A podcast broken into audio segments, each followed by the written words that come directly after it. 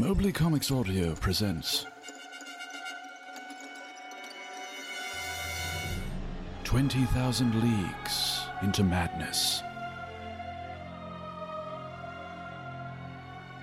Created by Brian Del Rio.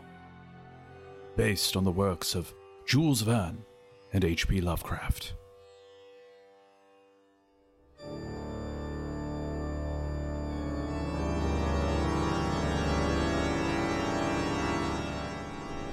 My fingers slip.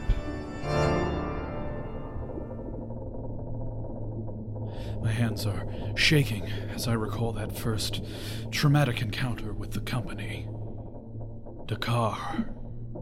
How many decades had it been since anyone had called me that name? Yet though my hair was now short, and I wore a crisp blue uniform of a distinctly Western design, I knew that the small boy in the patka was still somewhere within. It occurred to me that I often thought in Hindi, though I often did not realize it. Mujhe lagta hai isliye mieux. I think, therefore I am. Yes. But now my command of the Queen's English was better than even those buffoons who had accosted me that day. My eyes drift like the bioluminescent plankton that sparkle as the salon window moves past them. I stand to my feet, approaching one of the many paintings in the museum that was the salon. Jesus Christ peers into the heavens, a white dove alighting on him, as John the Baptist pours water onto his head in the act of baptism. Water is life, water is death. I liked the Christian's Christ a man who claimed no belonging to the world, a man who spoke of a new age, a new world, where rich and poor, where people of every race and language lived equally.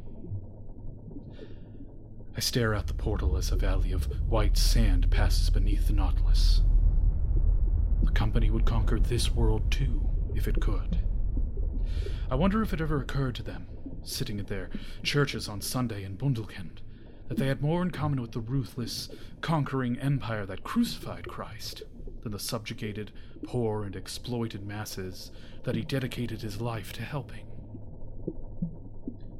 Another pang of emotion rips through my heart like a bayonet. The memory of how helpless I had felt. I clench my fists, embracing that emotion which the Christian's Christ would never have condoned. I wipe yet more sweat from my brow as I stride past the statues and displays to the lavishly furnished saloon at the back of the salon. I select the whiskey, brewed from the wheat like buds of seagrass. My new world provides all. It burns pleasantly down my throat, warming my chest like a hearth. I really should stop.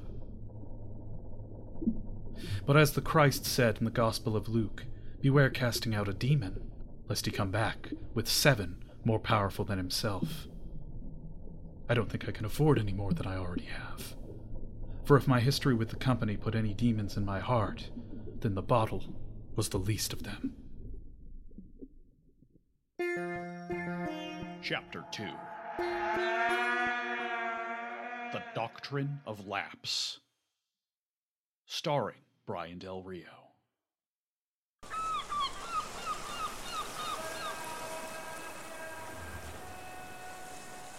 One of the soldiers shrugs his musket from his shoulder, pointing it at me as I emerge from the water. He laughs at the terror it inspires in me, the ugly grin beneath his bushy moustache, missing a tooth. What have we got here? A junior pirate in training? My lip begins to quiver, the sharp bayonet hovering before my nose. Pirate? No, sir. I was just diving for pearls. The hell is wrong with you, Jonesy? The gentoo's just a lad. The soldier beside him sets a hand on the barrel of the musket, easing it from my face. The one called Jonesy jerks his elbow from the other man's hand, scowling at him. Oi, Jasper. A lad on the road to perdition, thieving from the company. Jonesy snatches the oyster from my shaking hand, unscrewing the bayonet from his musket. He wedges it into the seam where the mollusk opens. His hand slips, the blade drawing blood. He juggles the oyster for a moment before catching it, then hisses through his teeth as he looks at the red blood streaming down to his red sleeve, licking the blood like an animal. He then goes back to work on the oyster. At last, the shell opens, revealing the largest pearl I had ever seen. Jonesy tosses the shell aside as he holds up the pearl triumphantly to the one called Jasper. Oi, hell of a bonus, don't you think? He slips the pearl into a velvet drawstring pouch, tying it to his belt as he turns back to me. You have to have a license to go pearling in these waters, and to not give the company its cut. That's thieving it is. My eyes widen, a tear slipping down my cheek as Jonesy unhooks a whip from his belt. Though the British had banned the use of flogging within their own ranks some time ago, they felt its violence an appropriate form of correction for my people. Slavery had been vanquished from the Empire nearly a decade before, but the sentiment that different colored bodies should be treated differently remained. Sirs, you heard what Brigadier Innsmouth said. No law breaking is ever to go unpunished. Spare the rod, spoil the child. Gotta teach these Gentoo heathens good Christian values, we do. My heart stopped at the mention of the notorious British officer's name Brigadier Lachlan Innsmouth. Innsmouth had fought in the Anglo Afghan War.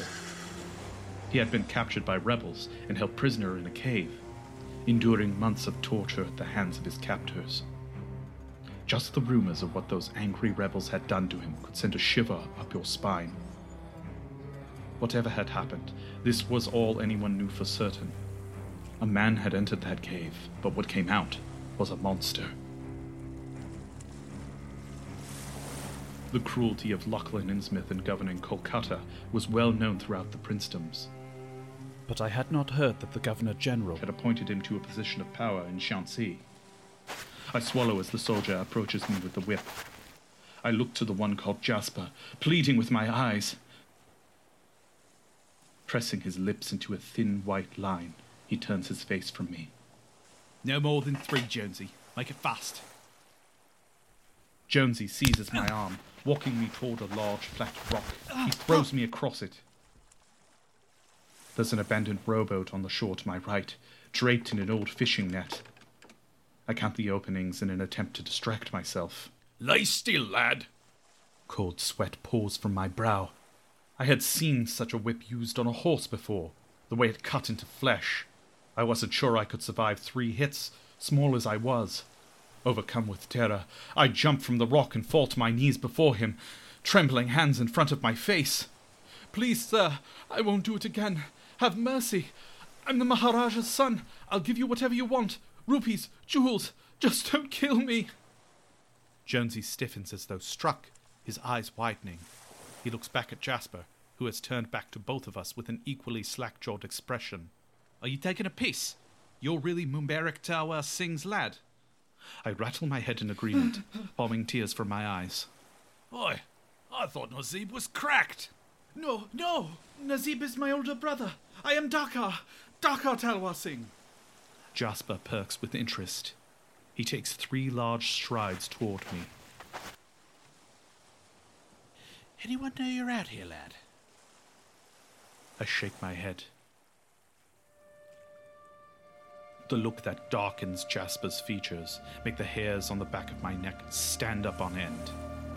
He looks over both shoulders, toward the chipped old rowboat, which I could have sworn had a net on it earlier. There are no people on the nearby docks. We are alone. I am alone. Dangerous job, Perlin. Jonesy, grab his feet. I'll grab his arms. We'll take him to the shallows and hold him out until he stops breathing. Let him find him floating by the docks. Jonesy appears shocked. You know I'm still in the process of healing the last time. Company's bound to send me packing if I'm brought up on another charge of murder. No, Jonesy. The company won't send you packing. Help me snuff his candle, and you're sure to get a fat promotion. Do you know what the doctrine of lapse is? Jonesy shakes his head dumbly. If the Maharaja doesn't have a male heir capable of inheriting Bundelkund, then Bundelkund becomes the property of the East India Company. Daki here's older brother is already unfit, given he's as mad as a hatter. So if the older brother's mad, And the younger brother drowns in a tragic pearling accident. Christ alive, Jazz.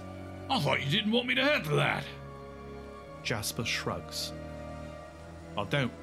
But money is money.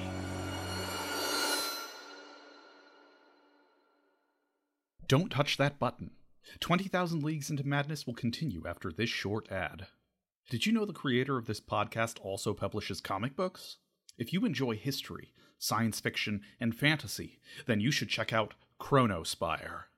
In a world of elves, orcs, and dwarves, an elven scientist invents a time traveling tower to save her world's future, but accidentally resurrects a far deadlier evil from its past.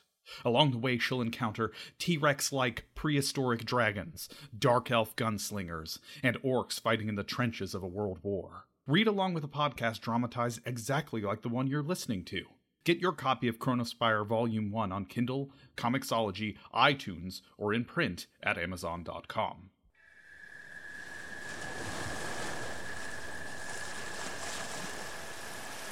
The devotees of the primal Lord God are beyond hate and vengeance. I think the words of the Guru Nanak as my small heart pounds in my small chest. The sun is setting as the two East India Company soldiers carry me from the beach and toward the rocks, the place which is to be my watery grave. In the end, water destroys all. Jonesy grasps my ankles, while Jasper holds my wrists. I had stopped struggling, limp as a rolled carpet. What was the point? I was a small boy, not strong enough to overcome two burly soldiers. I gaze out over the docks towards Jhansi as they carry me. At the box like silhouettes of its many buildings, pierced here and there by bulbous spires. Above them all, the pointed domes of the palace in which I had grown up. My heart twists with regret, my eyes blurring with sorrow. I will never see it again, nor my brother, nor my mother, nor my father. Never again. As I watch, points of yellow light flood the streets of Jhansi, as if the stars themselves had been poured from the heavens. I had forgotten. It was the first night of Diwali, the festival of lights, an observance shared by Hindu, Sikh, and Jain alike, a celebration of light's triumph over darkness. I peer up at Jonesy's ugly expression, at the eagerness in his gap toothed grin. Triumph? What triumph? while the city brightens in the distance. Glinting off the bayonet Jonesy had shoved haphazardly into his belt, a shadow fell across my heart. A small dark seed shooting down its first, inconsequential root. I felt a strange new emotion taking hold of me, one I had never felt before. Devotees of the primal Lord God are beyond hate and vengeance. It floods my blood with a chemical strength and a sudden, undeniable will to act. My small hands tighten into fists. Bastards! Let me go! I drive my foot across Jonesy's ugly grin, wiping it from his face. He thumbs blood from his lip, using the hand now wrapped in a white cloth from his earlier injury. Got some fight in him after all. He grips my ankles, squeezing them until the bones feel on the verge of snapping. Their boots splash as they enter the water, behind the secluded rock. Jasper looks down into my eyes, his face appearing upside down from my perspective. Nothing personal, lad. I blink in shock. Nothing personal. Nothing personal. The devotees of the primal Lord God are beyond hate. I feel the dark seed sprout another root deeper into my heart. All of your company are thieves and murderers, taking what you didn't produce, killing whoever stands in the way. May God damn you! Night, May night, God damn you all!